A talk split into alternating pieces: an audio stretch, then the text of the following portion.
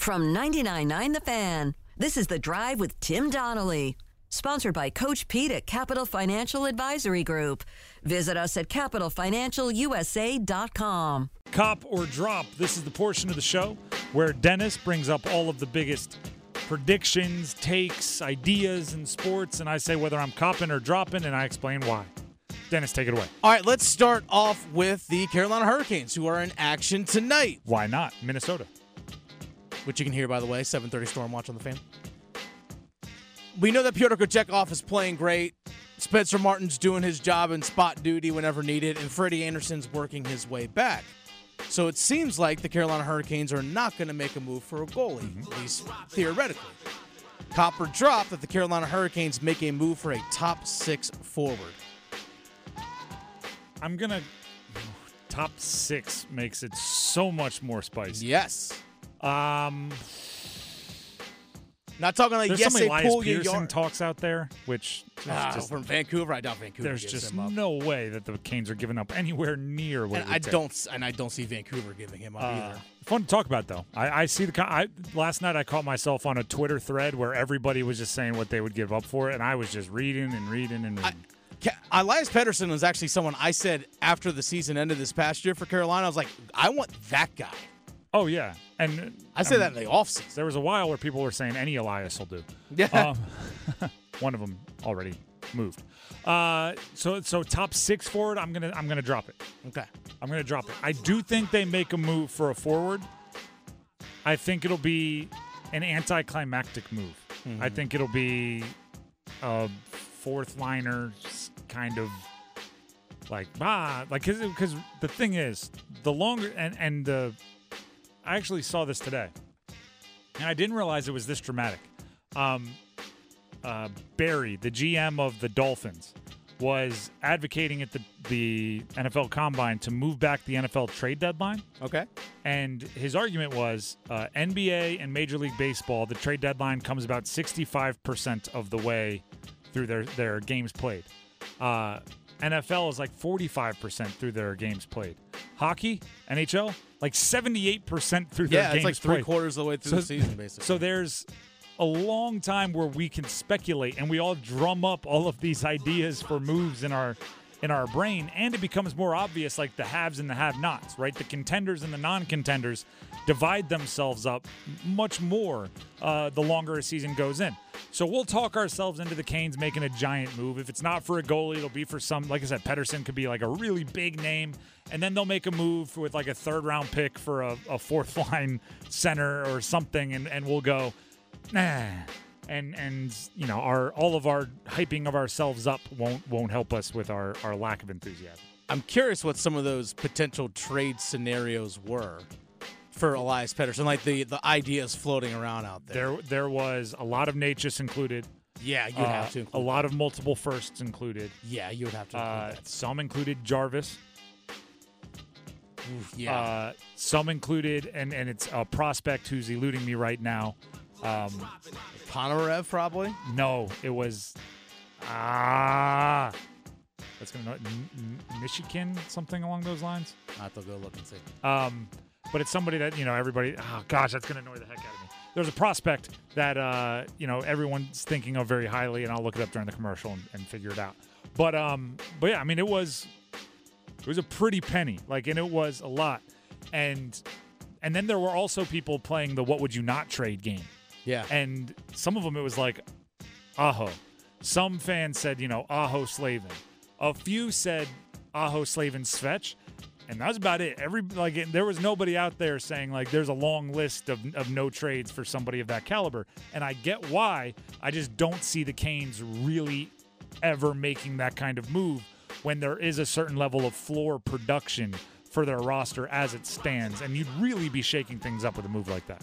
I mean, I, I just I don't see Vancouver moving on from Pettersson, who's a restricted free agent after this season. By the way, in 60 games, he has 29 goals and 45 assists. I don't see how you just up and move on from that unless you're getting a haul in return. I I also and but like I said, I I'm not lying when I say I go down wormholes. Yeah. There, there was a whole other wormhole of how much his production would go down because of playing in the Kane system. Yeah. And there was there were debates and I was I was deep. I was deep in, in like you know, reading a back and forth between two people who neither of them have a picture for their avatar, neither of them have, have like their name in their handle. And I was, because like I said, I'm a nerd for this kind of stuff. Like Yeah. it was an entertaining back and forth. They were both making good points, and I was going like, ooh, you know, Caniac 9797 makes a great point. Oh, look at this.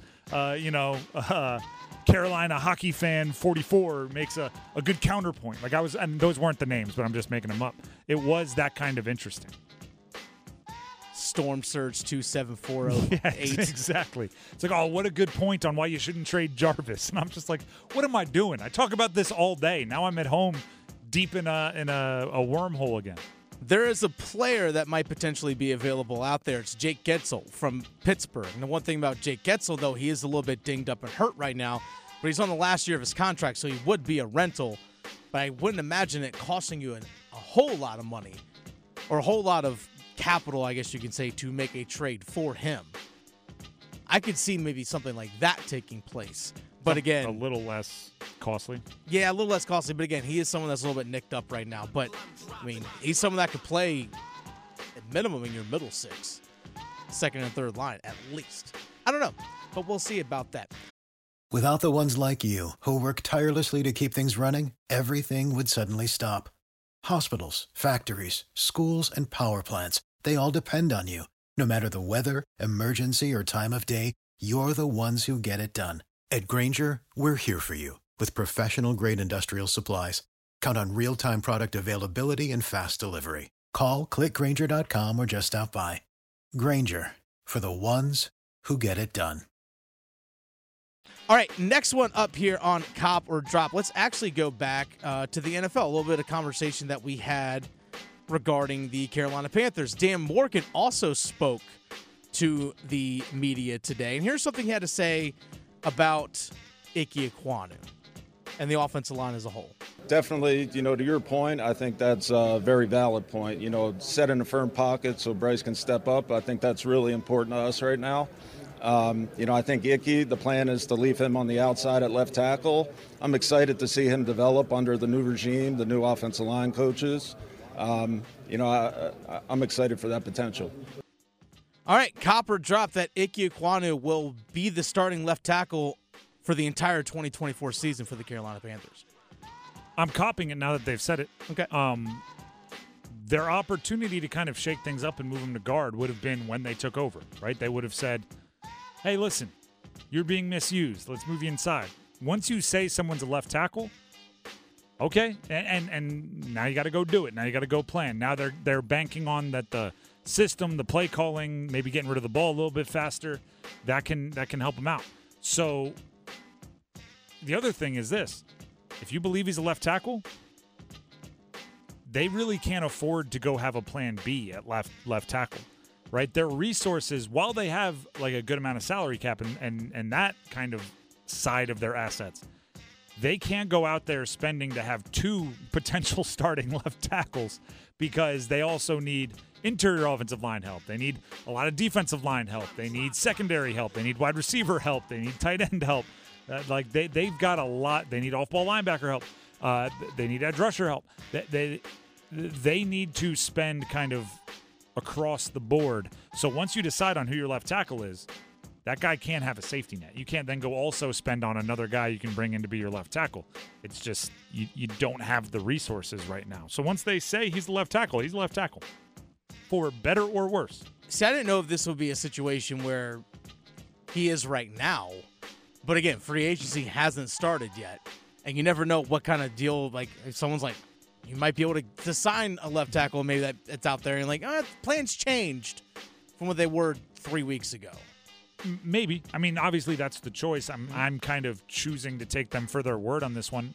And you know, especially Canales, he is Mr. Optimism, Mr. Positivity. I'm not sure they want to start their reign with like very publicly lying to their Yeah. former whatever like sixth overall pick. Like, hey, you're our left tackle until next week when we finally get to make the move. Like, I, I just don't see that as how Dave and, and Dan are going to operate. For the ones who work hard to ensure their crew can always go the extra mile, and the ones who get in early so everyone can go home on time. There's Grainger, offering professional grade supplies backed by product experts so you can quickly and easily find what you need. Plus, you can count on access to a committed team ready to go the extra mile for you. Call, clickgrainger.com, or just stop by. Grainger, for the ones who get it done.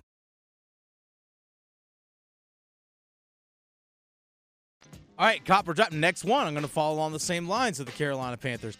Dan Morgan also did say today that Chuba Hubbard is the feature back right now, with Miles Sanders being the number two guy going in. Copper dropped that the Carolina Panthers look to upgrade and add to their running back room this offseason.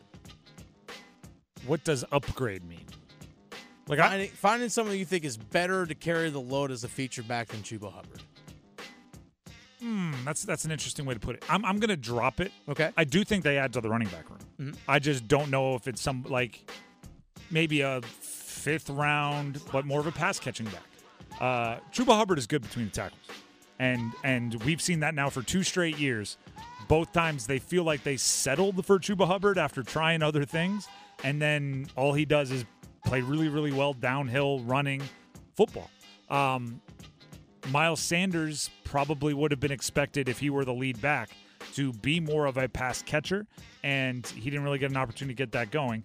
And late in the draft, it always seems like there's a couple really good pass catching backs that they might be able to add in, which I think is something Bryce Young was missing, right? I think mm-hmm. he wanted that very, very efficient dump off guy to help him, and that wasn't there. So I think they'll add to the running back room. I just don't know if it'll be more of a featured back than what they have in, in, in Hubbard or Sanders, whoever ends up making it happen. All right, next one up here. Sticking with. Actually, we're going to switch over to golf because I know the Masters is coming up here in April. In April.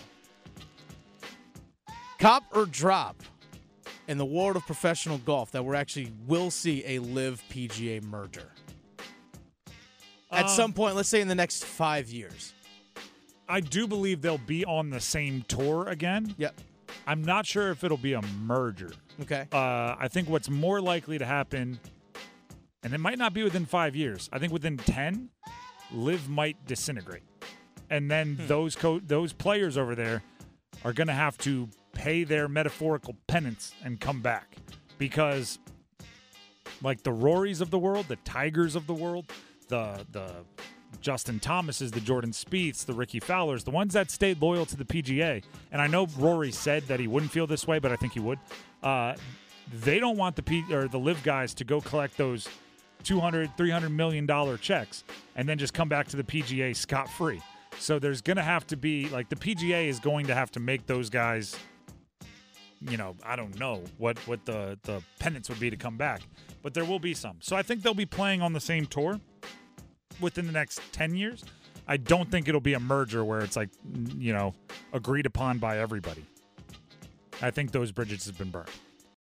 Without the ones like you who work tirelessly to keep things running, everything would suddenly stop. Hospitals, factories, schools, and power plants, they all depend on you. No matter the weather, emergency, or time of day, you're the ones who get it done. At Grainger, we're here for you with professional grade industrial supplies. Count on real time product availability and fast delivery. Call clickgrainger.com or just stop by. Grainger for the ones who get it done.